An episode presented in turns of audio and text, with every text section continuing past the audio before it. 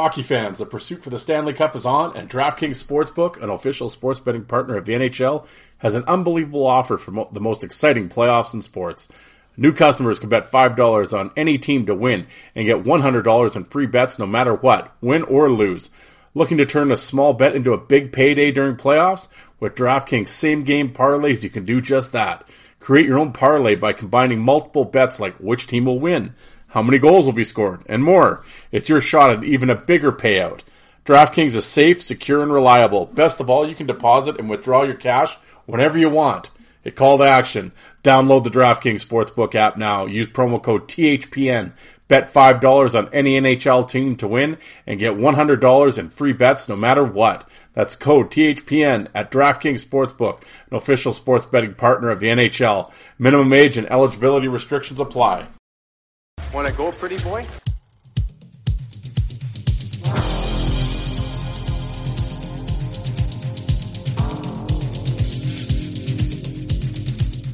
Two minutes by yourself and you feel shame, you know, and then you get free.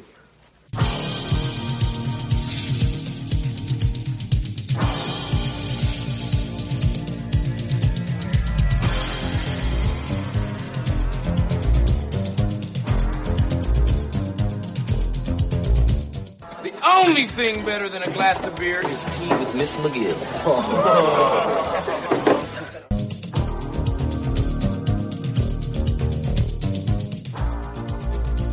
And welcome to the Fourth Line Voice Podcast. My name is Darren. Thank you very much for tuning in. Episode 218 of The Big Show, some enforcer based podcasting coming at you, brought to you by the Hockey Podcast Network. How's everybody doing out there? Happy Father's Day for, to you folks, to the fathers out there. Um, yeah, it is like uh, Saturday night here at like 11.15. I'm recording this. Yeah, nothing like waiting to the last minute. Uh, yeah, I was gonna. Oh, I was gonna do it yesterday when I got home from work, and then I was, eh, you know, whatever. I got too comfortable, and then, oh, and then I was gonna do it today, but I worked this morning, and then this afternoon I was kind of did a few things around the house. Then I was sitting in the chair in the nice cool basement, and then just ended up like falling asleep for like three hours.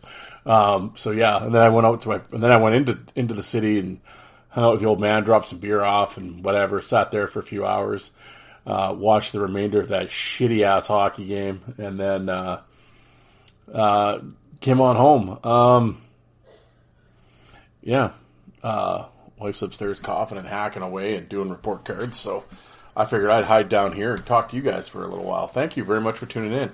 Um, yeah, it's kind of a I don't know the Sunday episode here. I, I don't know. Um, I wrote a few things down in the truck during the week as I do, but um, I don't know. Just kind of eh you know, um, I hope everybody went back and uh, uh, last episode of Wednesday I had the champ was in Daniel Amesbury. Of course, he was the Ice Wars champion, and uh, yeah, he was he was fun to talk to. We not only talked about Ice Wars, but we talked about his uh, you know his minor his junior and minor league career.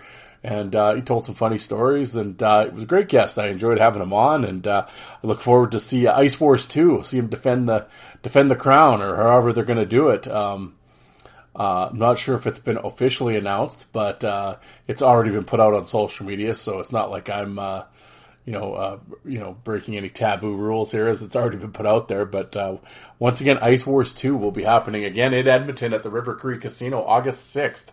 So uh, once again, hopefully, I can. I can work some, you know, August pretty tough in the summer, but hopefully I can work some, uh, some, some magic and, and, get the time off. And, uh, I'd like to head down there again and check it out, see round two.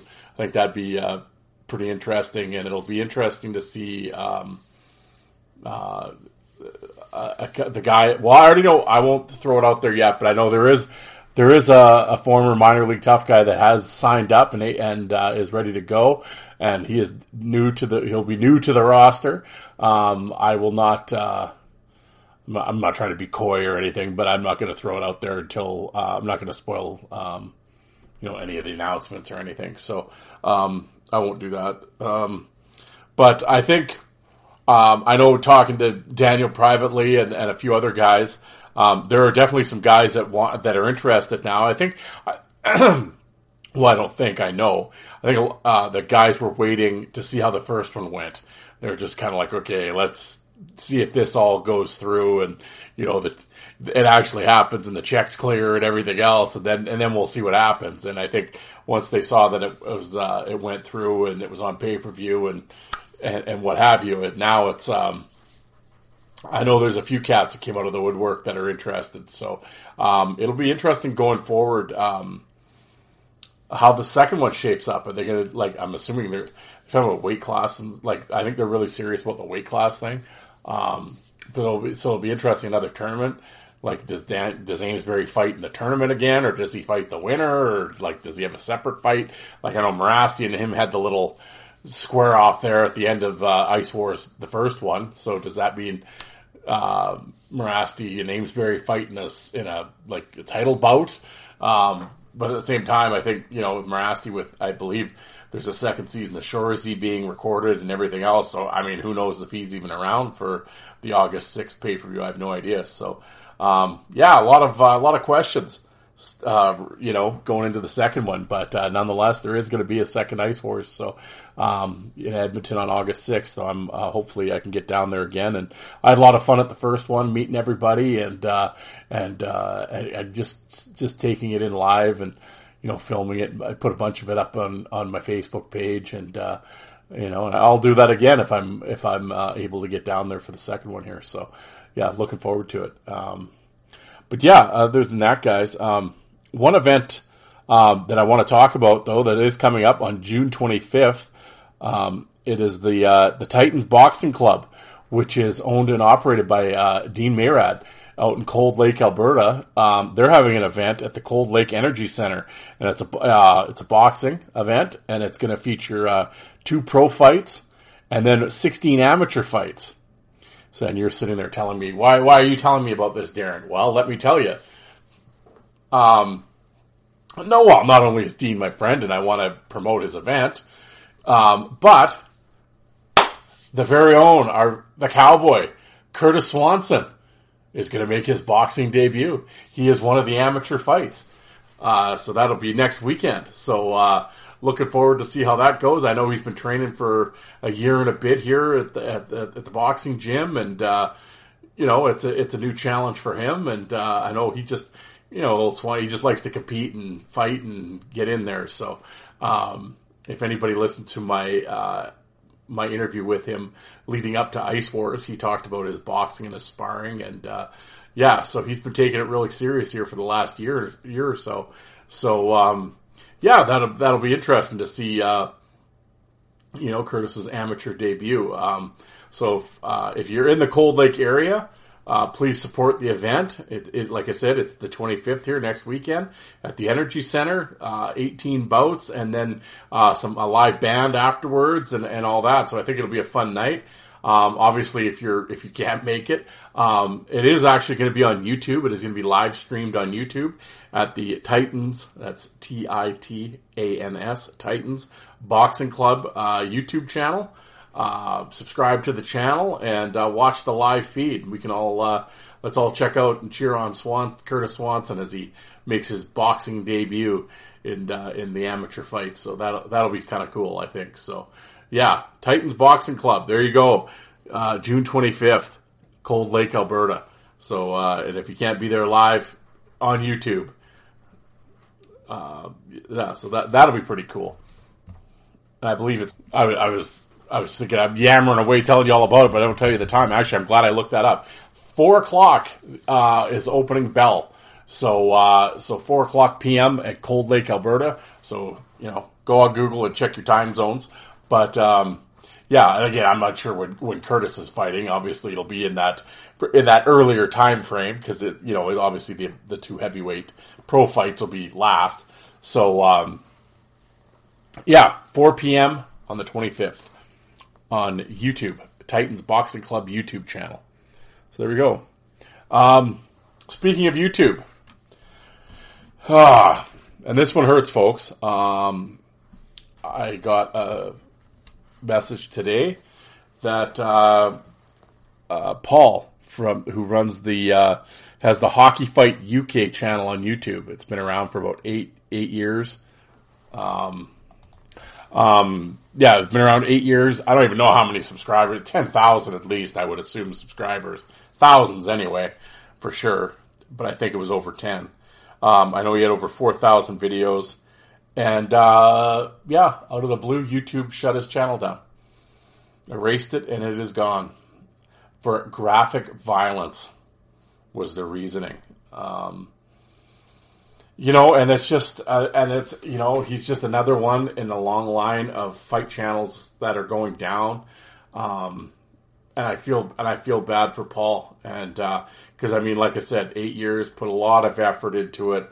All those videos, I know, um, you know, and a lot of those videos, um, again, the history's gone and, and that, and that's British hockey history. And it's not like oh, it's a bunch of NHL, oh, it's a bunch of Probert fights, you know, and thirty other people have them up on YouTube. It's like no, that was a one of a kind channel with one of a kind footage. That was Paul's stuff from the teams. It's no one else has it. It's not out there, and it's gone. And a lot of the older British stuff, Paul was telling me, is he never it, he doesn't have any backups. That was all the footage he had. Was he just put it onto YouTube? and now it's gone. And and it's not like oh I have the tape I'll upload it I'll make a new channel and upload that's he doesn't have it it's gone.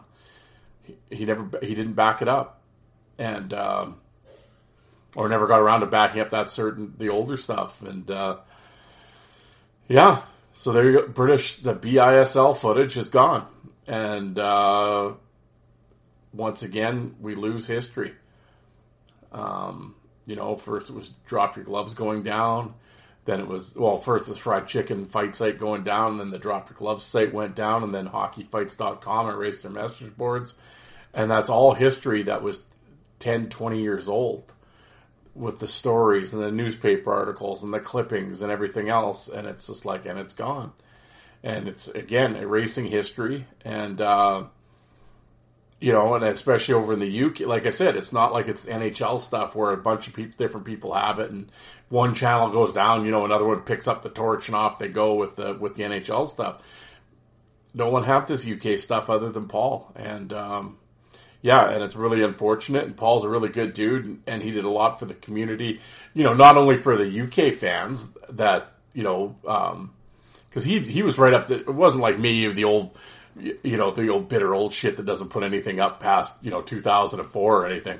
Like, no, he had, he was right up to date with all the stuff. So, I mean, as soon as you wanted to see anything, he, he was the guy to see. And, um, and if you wanted to see if older, older stuff, I mean, he was your guy. And, um, you know, I, I know the very first BISL DVD I ever got was from Paul and with VL and Mike McWilliam and Bezo and, Paxton Schulte and all those guys, and it was like Clayton Norris, and to see all that stuff was great. And um, to know that's not out on YouTube anymore is, um, you know, as a fight fan, it makes me sad. And I know there's a lot of pissed off UK fight fans right now, and uh, and I know all of us have been blasting YouTube here all day today, uh, giving them shit. And uh, and hopefully they can you know restore his channel. I mean, I'm not going to say ne- never say never, but Eh, that's pretty tough sled and get YouTube to do anything because the problem becomes everything's automated. It's not like you're talking to a human.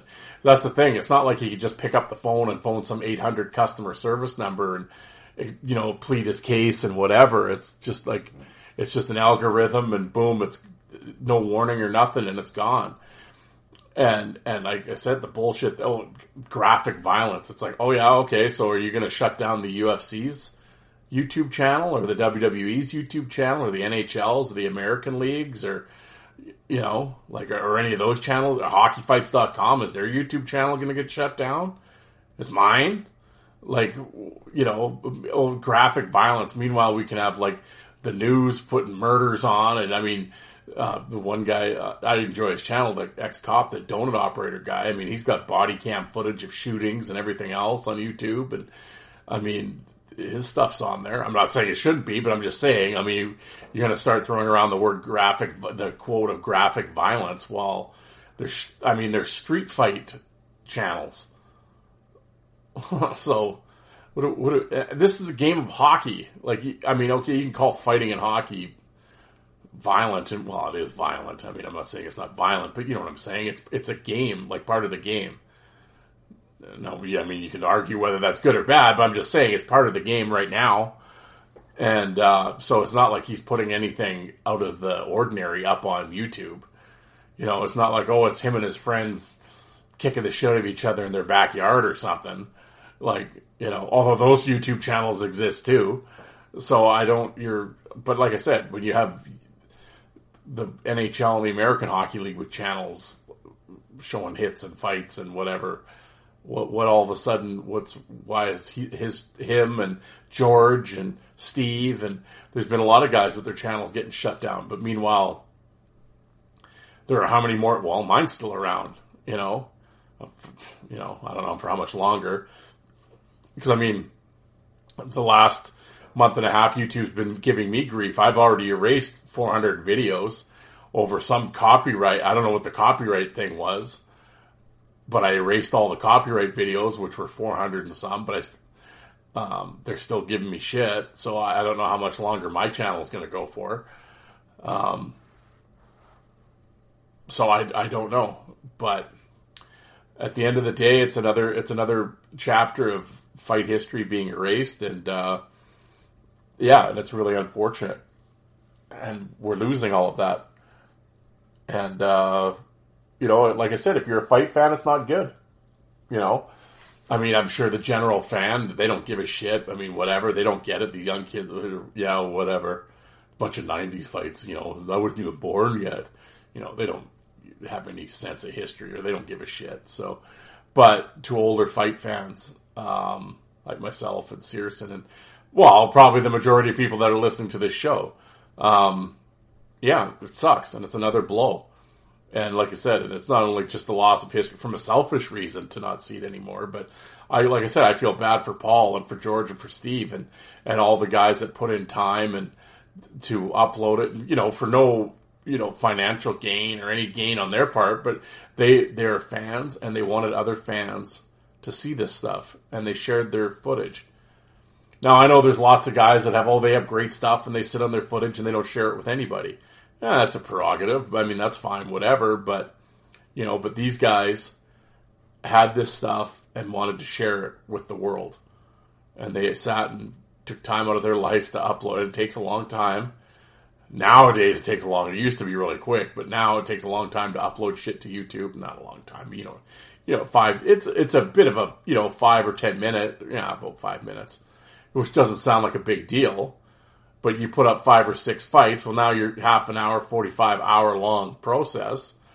Well, you know, so it does take time. So, um, yeah. And like I said, for no gain other than to share it. So, um, on one hand, I, you know, I feel super, like I feel terrible for Paul. I, you know, cause I know, well, at some point the way they're going, I'm sure my channel will get erased too. And yeah, that'll, that'll suck. And uh, but the thing is, is like I have all the DVDs. I can watch all that stuff. I have all that stuff. I can watch it. Um, I like I said, I feel bad for the you know the not only the fans but the players who might have been in the fights that enjoy seeing their stuff up and yeah. Um, so no, it just it sucks. And YouTube just you know, like I said, I tweeted at them and whatever, and you're you're it's Bush, man. What you're doing, like you're just picking and choosing. Like I said, if you if you don't want the violence on your platform, okay, but erase it all then. But like I said, hockeyfights.com still up there, UFC still up there. There's police shootings and everything else on there. If you're if you're really that concerned about violence, well, you better do a mass sweep of your platform then. You know, instead of just picking and choosing. I mean, I know it's all automated and probably algorithms at this point, but like at the very least, then if that's the case and your algorithm's that sensitive, and it's not really a human doing it, it's just the computer doing it. Okay, whatever. But then have a support system where a person can phone and talk to a human.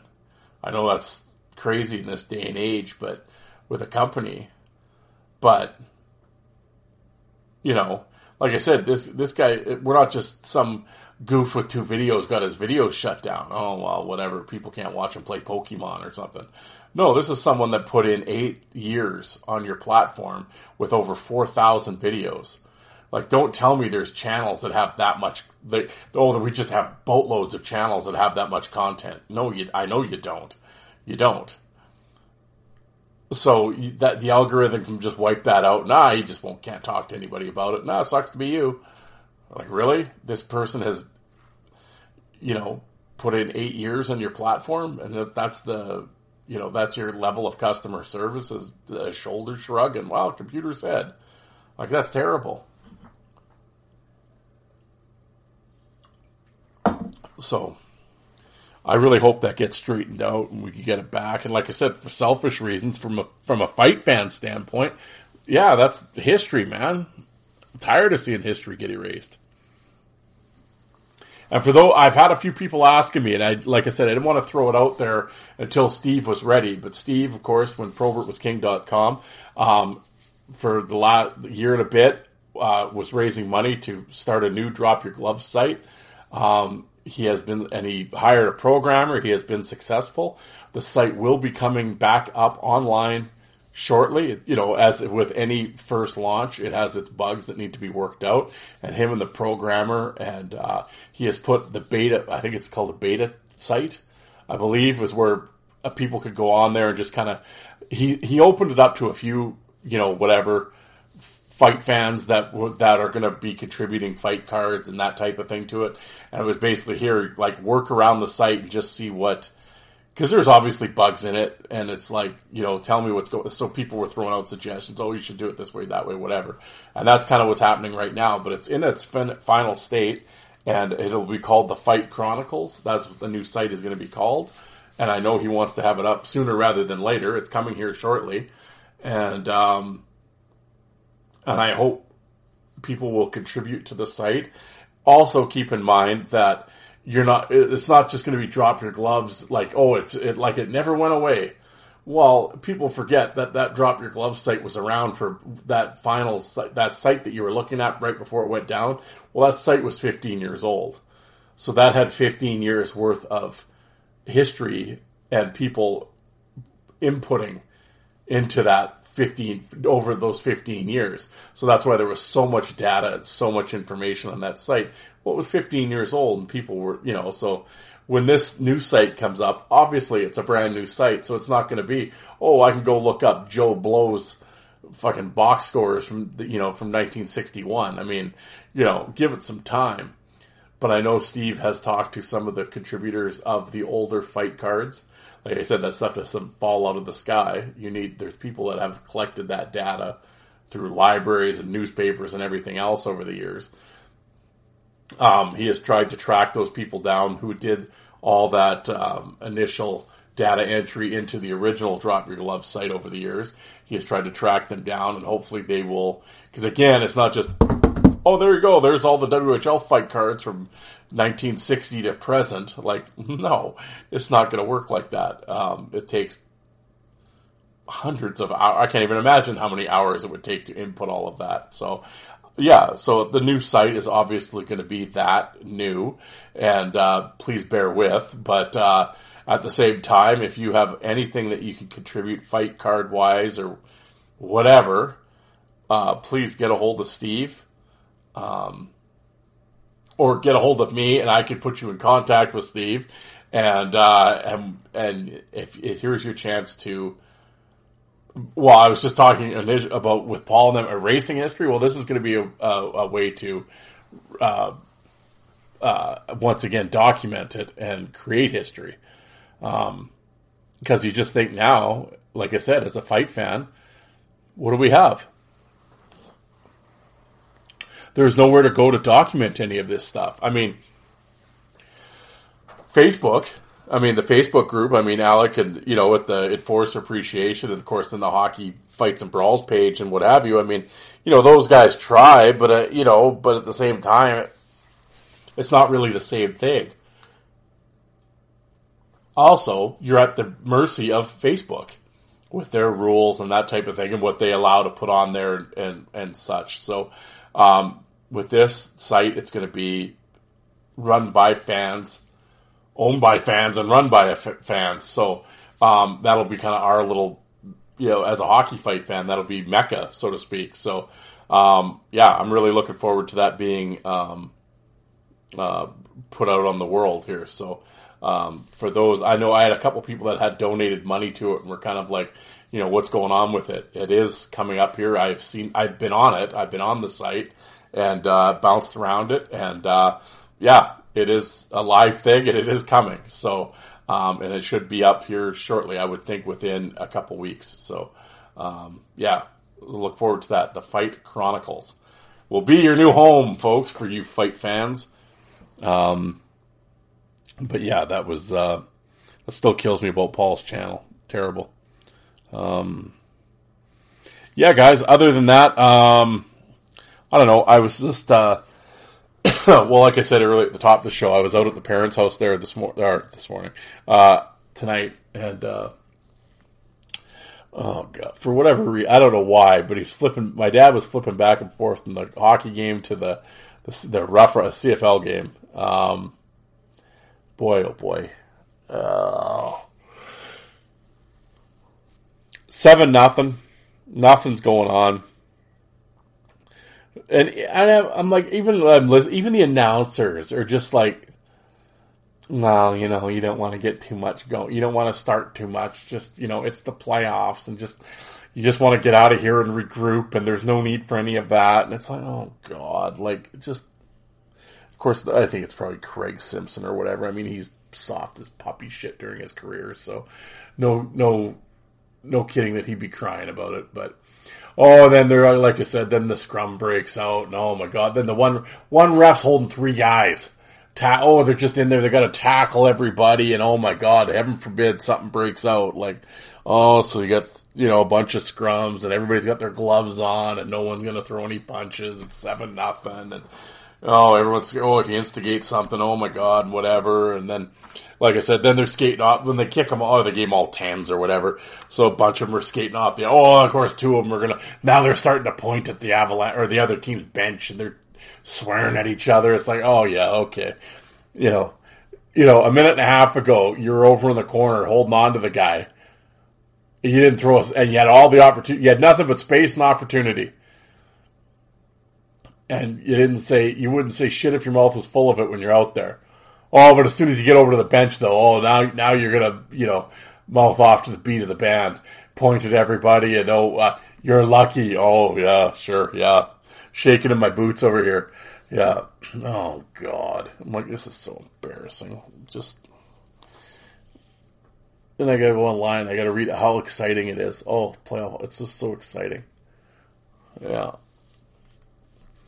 After every hit or scrub, you know, we got we got to look over at the ref and see if he saw that. Hopefully, we can we can draw a call. Oh, oh, got to hold it, and then you look at the ref, and oh, you got to shake your head. Oh, you didn't see that one. You know, and then we got to wait for the power plays. No, we got to score in the power play. Most power plays wins, and you know, I laughed. I went to the box score, so I want to see. Yeah, fifty hits for Tampa Bay and forty or something for for Colorado. where do they get this shit from? I'm like, holy shit, you talking about conspiracy theories. I don't know. That must be that new math or something. I don't know. 90 hits. Uh, well, they all must have happened in the first period when I wasn't there. Yeah, because I can tell you the third period that I watched, oh, there was a couple. I, I think they apologized after they threw the hit, too. Probably said sorry. Ugh. But I, I don't know. I, I, just like I said, I was just watching it, and I'm watching these guys. Like I said, big scrum, and they they had a, a couple guys were over in the corner. Nobody does nothing. Like I said, then they're mouthing off afterwards. And I was just saying to the old man, I'm like, it's just so embarrassing now. Uh, like I, I, I mean, I I know it's the episode. What is this episode two eighteen? I mean, yeah, there's 217 episodes of me yell, ranting and raving about this already. I know I'm. Where's that horse? I want to beat it some more. But it's just like, you know, like I said, I'm sitting here. It's it's a. I'm looking at the computer. It's 11:43 p.m. I don't know. Maybe I'm feeling philosophical at this point of the evening as we almost get to the witching hour. But just like, when did it become embarrassing? When did when did sports become so embarrassing? And I guess this is forty seven year old Darren sitting here in the dark and bitter at the world, maybe or something. I don't know. I'm not. I'm not. I, I have nothing against. I've always said this. I have nothing against the athletes in terms of their athletic ability. They're better than ever. They're machines. What these kids can do is amazing, not only in hockey but in baseball and everything else. I'm not knocking the athletes. I'm never doing that. I'm just talking about just their actions and just I don't know. The, I, I guess it's just a different the mental approach or just the way they approach the game. I'm not take the playing ability and all that out of it. I'm not whatever. Hitting's hitting, a slap shot's a slap shot, you know, whatever. I'm not that's not what I'm talking about. I'm just talking about the mindset and their actions around the game, involving the game.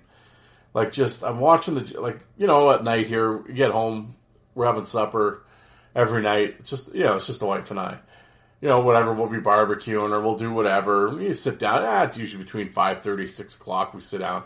Blue, you know, it's baseball's always on, right? 162 games every night, pretty much. So we'll sit there and watch the Jays game while we eat supper and, you know, and bullshit for an hour or two and, you know, watch a bunch of innings of the Jays game and then usually she's marking books and I'll bug her off downstairs or whatever. But I sit there and watch the Jays and I enjoy watching the Blue Jay games or whatever. But and then sometimes at night, when she's if whatever, I'll be downstairs. I'll put on the Major League Network where they diamond surf, and I'll watch everybody, and I just sit and watch. And every time you get a hit, do you have to point to the dugout and do a stupid dance and just why? I don't. Oh, every person hits a home run. Oh, you got to do a sky point. You got to kiss this and kiss that and point here and point there and why? Like I was, I don't, I can't remember who the guy was, but it was six one. He's on, the, and he was on the losing team, and it's like the eighth inning. There's no one on, and he hits a solo shot. The guy does a bat flip. Oh, okay, well, congratulations. It's six two now. Actually, it was eight two. Now that I think about it, it was eight two. And this dork is doing some bat flip and oh, he's got to go around as he's going around third. He, you know, obviously he's got to, you know, high five the uh, base coach, and then oh, point at the crowd, then point at the sky, and then oh, you got to touch home plate and kiss this cross and blah blah blah. You're pointing here and pointing there, and it's just it's fucking eight two. Shut up and go sit down. Like, oh my god. Then watching the Rider game tonight. Oh, after every tackle, we got to point to the bench. We got to point to the sky. We got to say something to whoever. Constantly. Meanwhile, the cl- the guy picked up seven yards, but this linebacker jumps up like he accomplished something. It's just this constant look at me bullshit. It's amazing. I, I don't I mean, I guess their whole, I guess their whole, because they're all in their early 20s now. I mean, so their whole sporting life has been on video.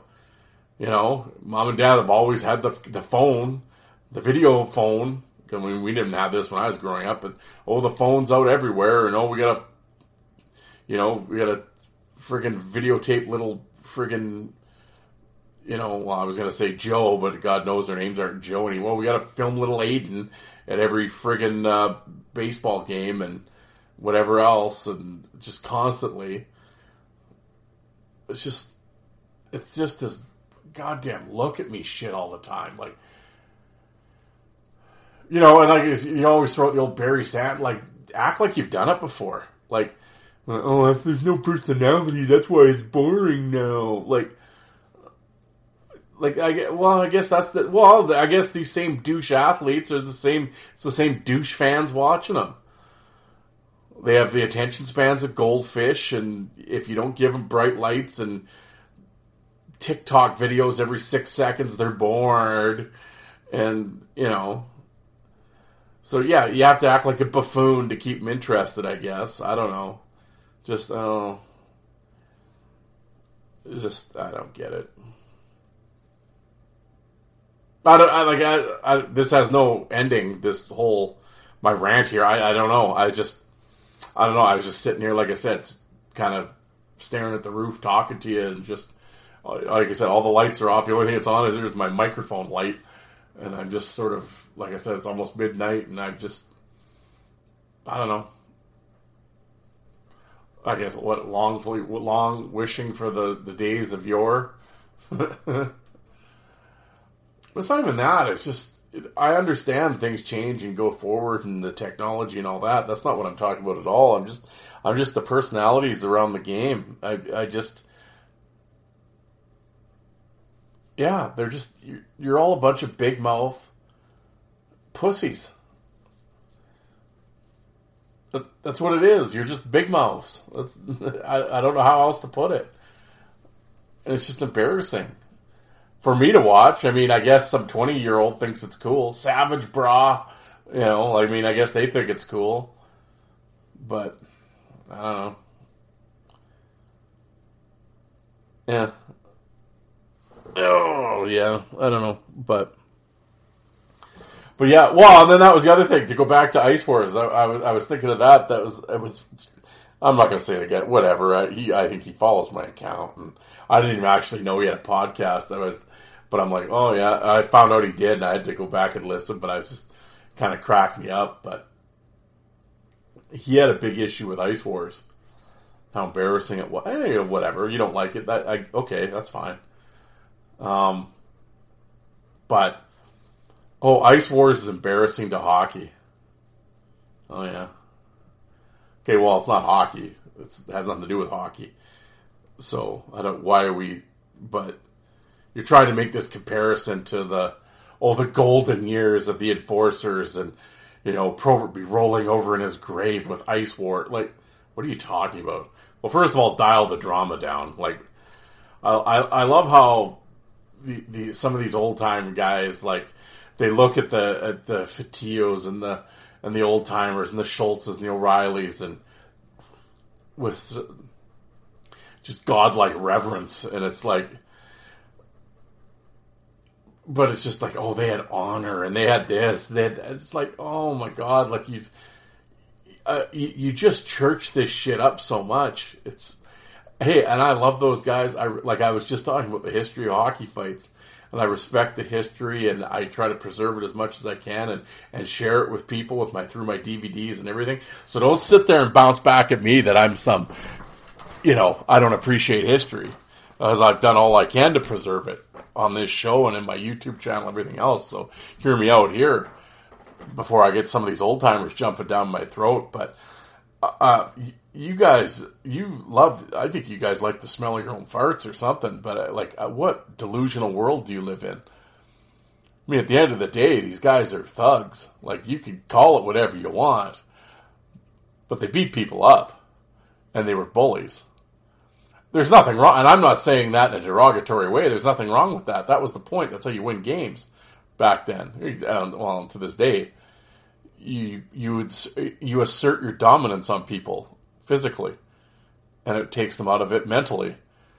Yeah, that's always that's that's the point. I, there's nothing wrong with that. I wish there was more of that, and it wasn't about like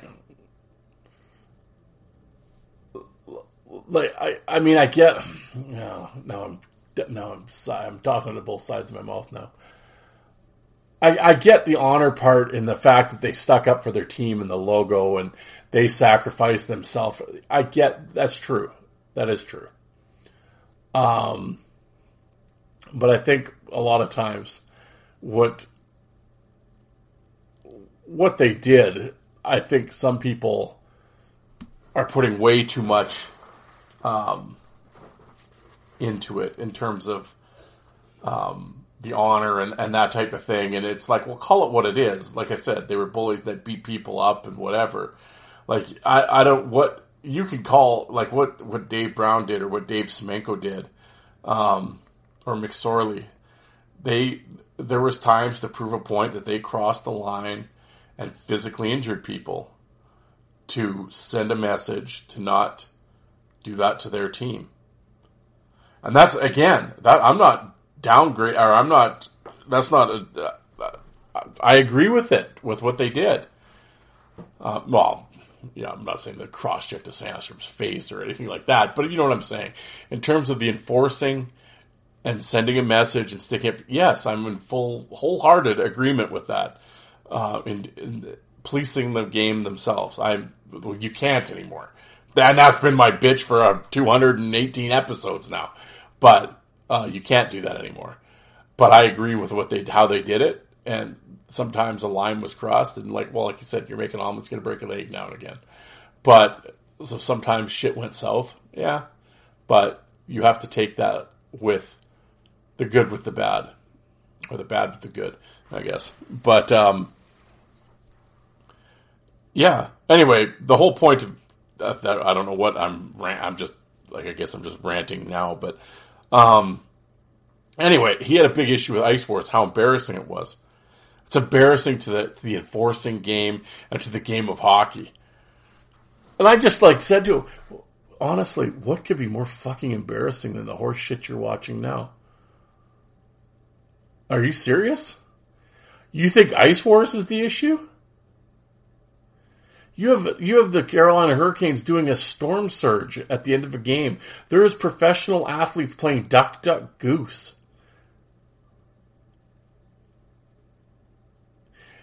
when Tom Wilson went and slapped the Rangers around the last year, what did the Rangers do? Their owner wrote a, and published a letter chastising the NHL for violence and being mean. And there were fans that applauded it. So you want to talk about embarrassing? There was a team that wrote a letter, a public letter of outcry over the over the violence and their team being bullied. Oh. Like you want to talk about Karens in this world. But meanwhile you're crying that Ice Wars is embarrassing? Are we serious? Look around you, man. How tone deaf are you? Or do you just put blinders on when it comes to the NHL because you're an NHL guy? Really? Holy shit. Like, yeah, you had people crying about Tyson Nash when that kid for the Anaheim there was scoring the Michigans or whatever. Then they started acting like goofs at the end of the game, and Jay Beagle slapped the shit out of one of them. And then the guy afterwards is doing the interview. It's not right that Jay Beagle did that. He had no right to do that.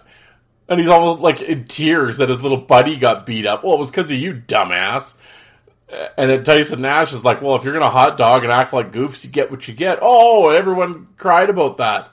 Oh yeah. Oh, Jeff Marek. Oh, Mr. Ice Guardians himself. Wasn't he on? Oh, he was, he was on Ice Guardians. How, oh, the history of fighting and everything else. He's doing sound bites for Scorgy and them. Oh, he was on Twitter crying about Jay Beagle.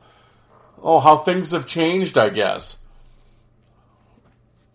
Seriously? Oh, yeah, all these guys crying about it. You had ex players crying about what Tyson Nash said. Oh, I guess you can't have skill in the game if that's what he's saying. No, that's not what he's saying. You know what the fuck he's saying. Who are you? What boots are you licking? No, you act like a goof and you get what you get is exactly what he's talking about. And you know that. Uh, you know what Leaf Girl 62 on Twitter doesn't. I expect her to not get it or Hurricane Boy 69. Yeah, I get dumb shit. He's not going to get it. I'd like to think Ray Ferraro and Craig Simpson would, but clearly they didn't. Or like I said, the Ice Guard or the Ice Guardians guy would get it, and clearly he didn't either. You know. Embarrassing, but yeah, but Ice Wars is embarrassing. Oh yeah, yeah. Yeah, a, a, bunch of guys fighting at the River Cree Casino that happens to be on ice wearing MMA gloves, but you're going to call it hockey, and somehow it's just a it's a slight to Terry O'Reilly and Stan Jonathan and Bob Gassoff. Oh, okay, sure. Dial the drama down, you know. that that horse left the barn years ago, man. Yeah, Ice Wars is the blemish on the sport. Oh yeah, Ice Wars is. Oh, have you been watching this shit? for the last 15 years? Oh. Oh, yeah. Yeah, no. Yeah, Ice Wars is the problem. Oh, God. And like I said, I wouldn't have said anything about this if it was some 17 year old saying that, because they don't know any different anyway. I, this dude's older than I am. He's been around.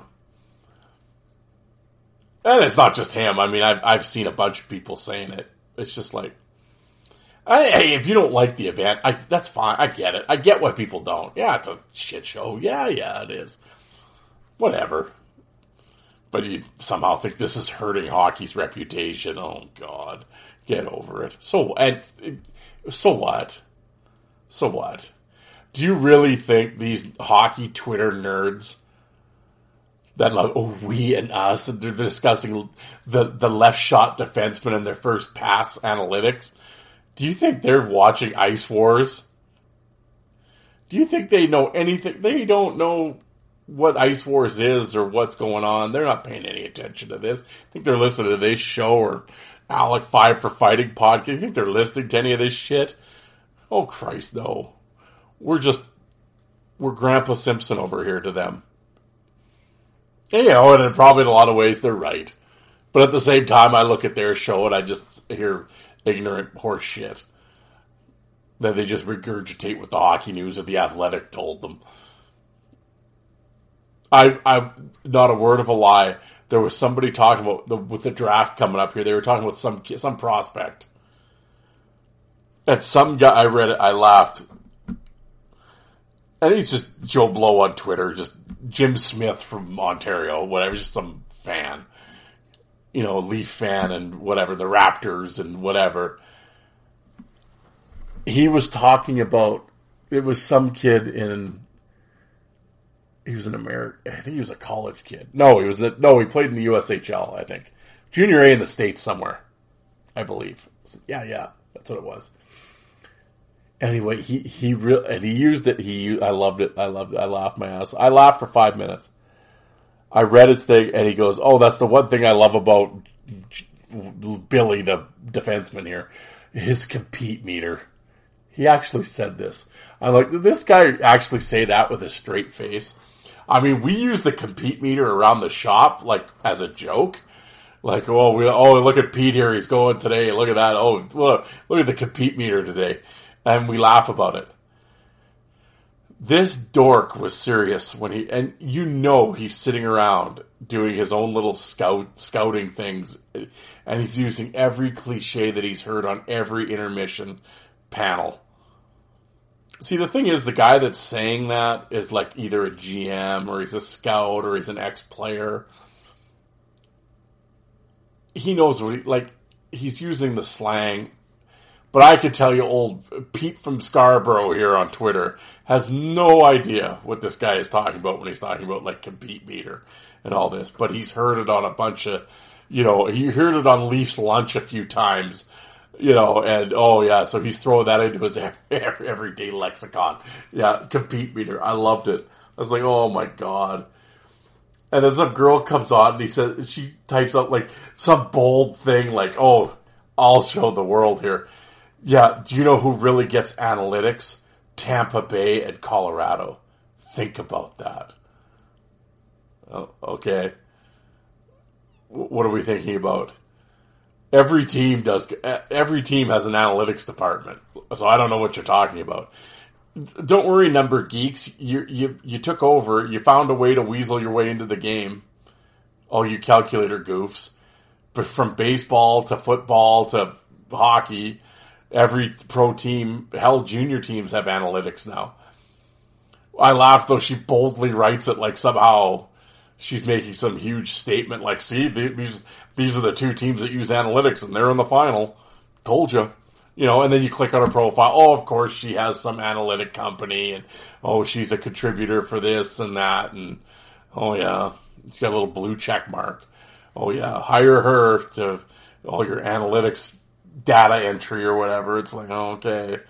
Like you're making some big, you're making some big push for analytics. Chalk another one up for the analytics people I always love it. It's us versus the old man, the old men, the old hockey men versus the analytics people. no, it's not. You've made it that way in your minds. You somehow think this is some big war. They know they have an every team's got analytic department. They're using them. The only difference is is analytic people like to think that the whole world and the whole sport revolves around whatever formula calculation that they came up with. Whereas, like, hockey guys could tell you uh, by watching a, a, a, how a player plays. There's an eye test. Well, those don't work anymore. Yeah, yeah, they kind of do. But they'll mix it in with some of the numbers and they come to the conclusion. Like y- y'all, y'all want to act like you reinvented the wheel. You know what the problem is though with the numbers and everything else. You know, I'll, well, I'll go back to the baseball. it's like, yeah, it's like literally everything is so overcoached now. I mean, God forbid somebody throw more than eighty pitches. I was watching the Jays game the other day. Guys cruising along. No, I think he's only given up three hits. Pitching a three hit shutout. Oh yeah, they got to pull him he gets one out in the one inning, and then it's like, oh yeah, we got to bring in the you know the the lefty. Oh yeah, who proceeds to you know gives up two hits in a row. Then they bring in another guy who gives up a three run bomb. It's like, oh well, probably should have left the other guy in who was throwing the three hit shutout. You'd think, but no. Oh, he's at eighty pitches, and you know th- this guy this guy hits really well with the in the dome with the lights on when the wind's going east to left or left to right, and uh, you know, and it's uh, on Tuesdays. Like, oh yeah. I don't know. It's everything's just so overcoached, overanalyzed. The numbers. Sometimes they get way too cute for themselves, and they rely way too much on this shit. And it's just like, just see how he's doing. How's he going? And just go that way. But the same thing. It's like these numbers. It's like, oh, we're gonna build a team based on my calculator. It's like, no, you know like I said, some of that some of that helps, but without a doubt. But no, it's it's like everything. There was a great line one time about analytics. It's like it's like a bikini, shows you a lot, but not everything. Yeah, it's the same. But yeah, I loved her. Yeah, think about that. Oh, yeah, okay, yeah. Trailblazer, man, trailblazer. But I don't know what, what you know, it's at the 50 minute mark. I don't know if I have much more to say. Oh, yes, I do. Haha. My old friend Shane Guilfoyle, uh, he used to run the history of hockey. Um, he is, he is gone. He is, no, he's not gone. I'm not trying to, he's dead and buried or anything. Um, but he no longer has the podcast. But, um, it was a list that I had, of course. By Tim, I got a list for you. Well, kind of.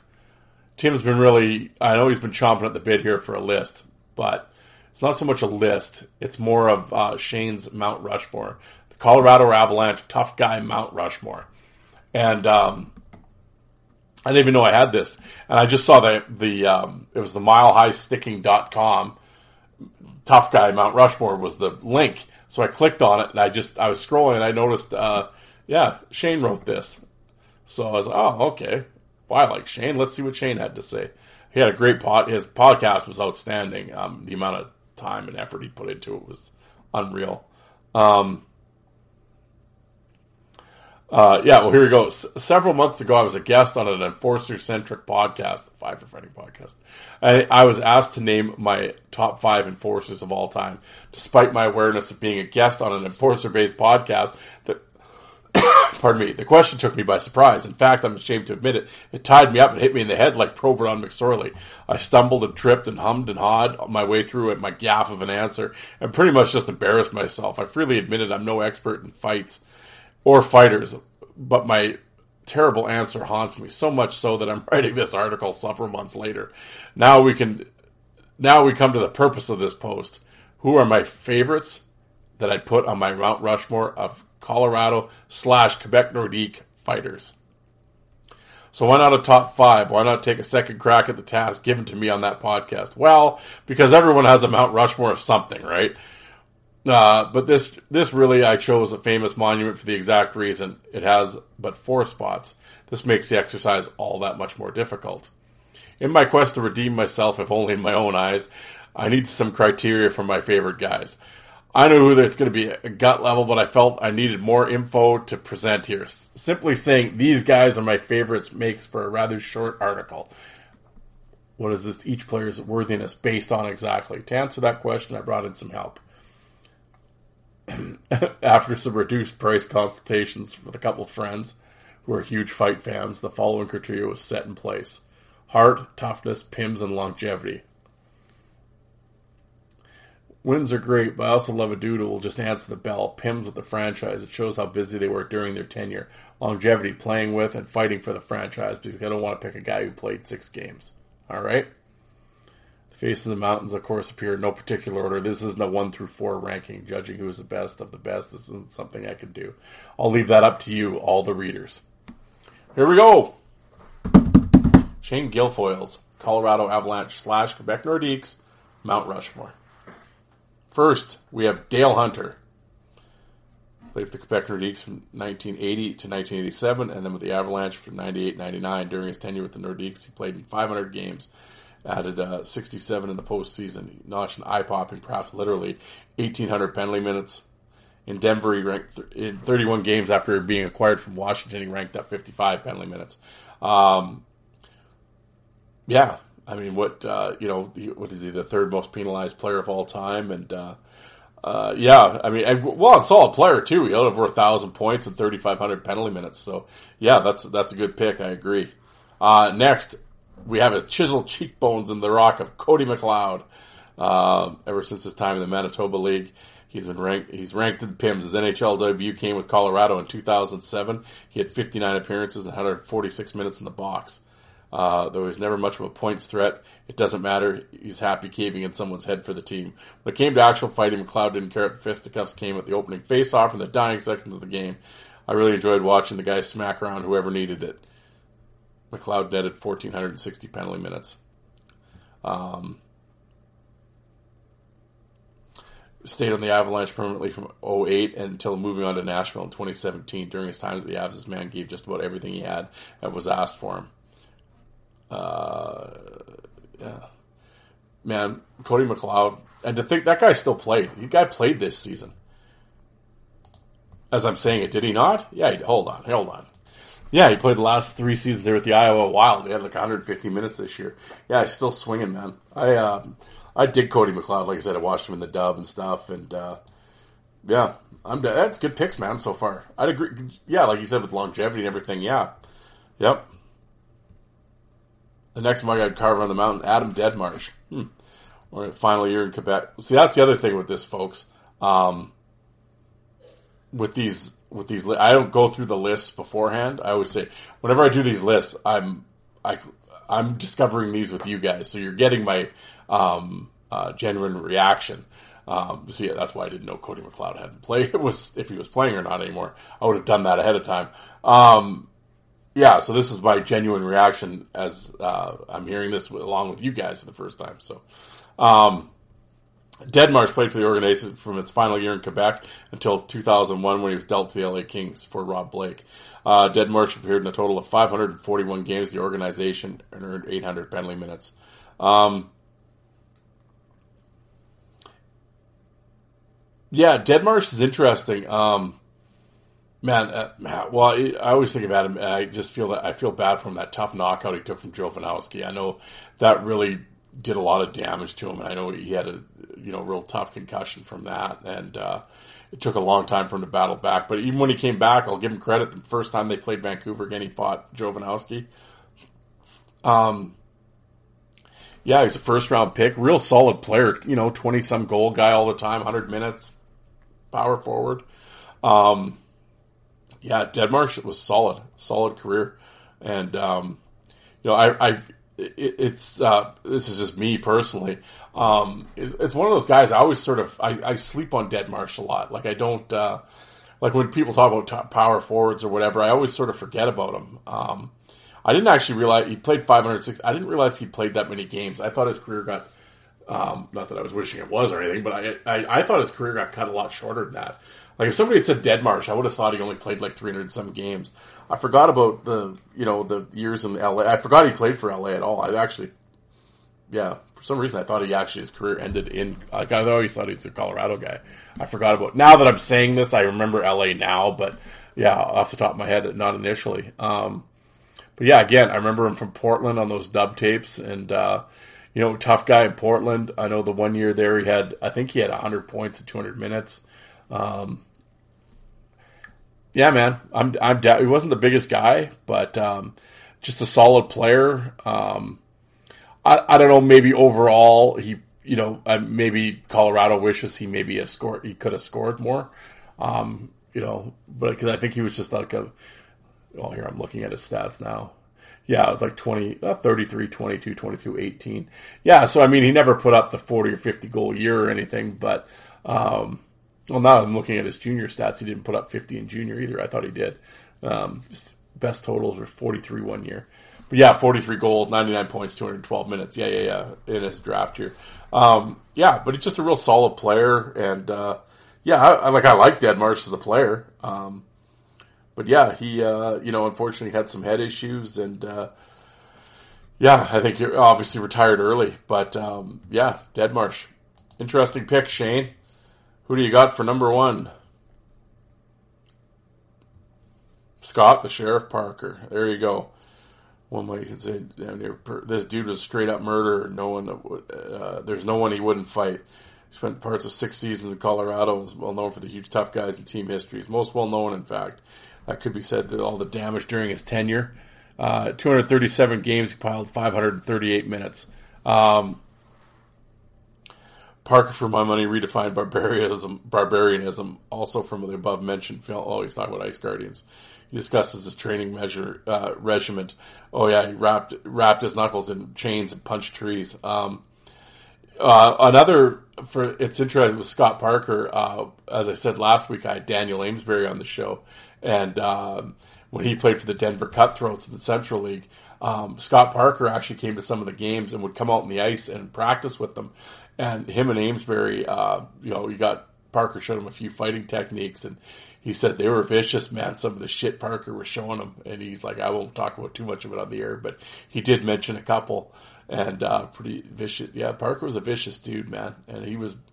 When you're fighting, you were fighting. There was no good luck, bro, and bum taps after. It was all business. But uh, Parker's a bad dude, man. So there you go. Shane Guilfoyle's Mount Rushmore. Dale Hunter, Adam Deadmarsh, Scott Parker, and um, yeah, it was um, and and Cody McLeod. Uh, yeah, I mean, you know, what are you going to do? I, am not going to really argue. I mean, ah, if you wanted to get into the call, the Quebec, I mean, you could have brought up Gord Donnelly or you know, Jim, you know, whatever. Um, you know, Chris Simon. I might have had Chris Simon on there, but again, he wanted to throw in the longevity part. So, um, yeah, I mean, uh, you know, there, there's, uh, uh, there, everybody has their lists that they would do. I mean, you have a Twist and Kimble and all that stuff. And, uh, but again, I don't think the longevity part was there. So, um, I'm like completely drawing a blank on like Nordiques fighters right now. Um, I don't know why. Uh, ah. Anyway, uh, it's it's late, folks. It's that's it is now twelve eighteen. So uh, forgive me for uh, not being uh, sharp and on top of my game at this at this particular juncture in the evening. But um, yeah, how about we wrap it up? Um, actually, now that I'm thinking about it, did I even get into the sponsors? Uh, well, I'm doing the sponsors at the end. No, like I said, I remember the Hockey Podcast Network. Uh, there's over 50 shows in the network. All the NHL teams are represented. So whatever team you're a fan of, there's a podcast for you. And of course, Alec, I know I should have said this at the start of the show. Now I'm wondering if I did or not. Ah, I'm not going to go back and check. If I did, you're getting it twice. But, uh, Alec over at the Five for Fighting podcast. Um, he just had a, a returning guest, Nico Blashman. Great interview. Uh, he talked about his first season in the East Coast League Of course, he was tied for the East Coast League in fights, and uh, basically just go over his fights and some of the incidents that happened, and just his feeling on his first year as a pro. And it was an enjoyable interview and a good, yeah, tough kid, and I enjoyed it. And uh, and Alec has been doing great things with his uh, his YouTube channel. Um, yeah, hopefully his sticks around. Uh, Five for Fighting on YouTube. Um, check it out. Subscribe to the channel. Um, he, he put up, basically just started this year and he's put up all the East Coast League fights that have come from this year. And, uh, and he's just starting to put up some compilations. He just put out the best of, uh, you know, 21, 22 East Coast League and, uh, Nico Blackman's, uh, career fights, his, his, this year's fights for him. And so, yeah, definitely, uh, subscribe to his channel, check it out. Uh, his podcast, tremendous. Like I said, you know, I, I hate giving him credit, but I will. But, uh, he has a tremendous back catalog though. Lois, Segroy, uh, Rob Ray, Ken Tasker. Definitely give it a listen. Get, check it out. Does a great job. For a young kid, like I said, I always yell at those damn kids, but, uh, he, has got the, uh, he's got the old timers, uh, passion for it anyway. So, um, yeah, it, it, it's cool to see. So, but yeah, Five for Fighting podcast, check it out. And for myself, uh, yeah, my YouTube channel, Fourth Line Voice on YouTube as well as Fourth Line Voice on Twitter and on Facebook. Uh, give me a follow.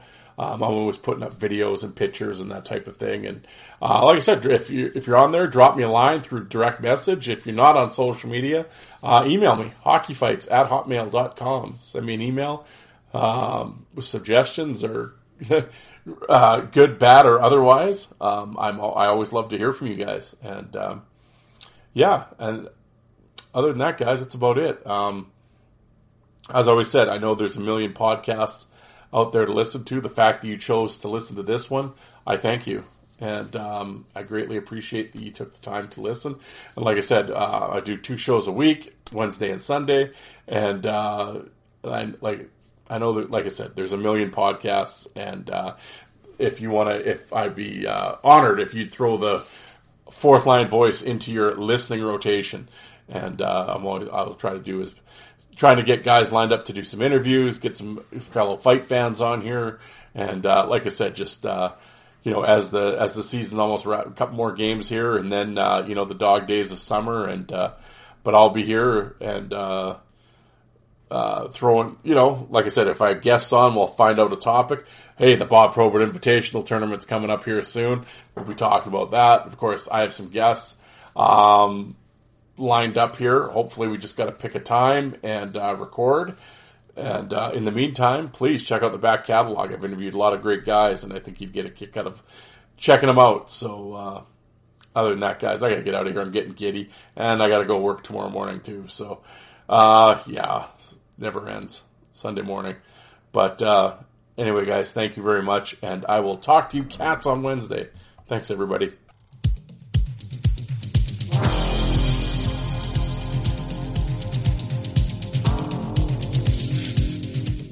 And you people that don't like fighting, how many of you did you walk out and get a coffee while that was on?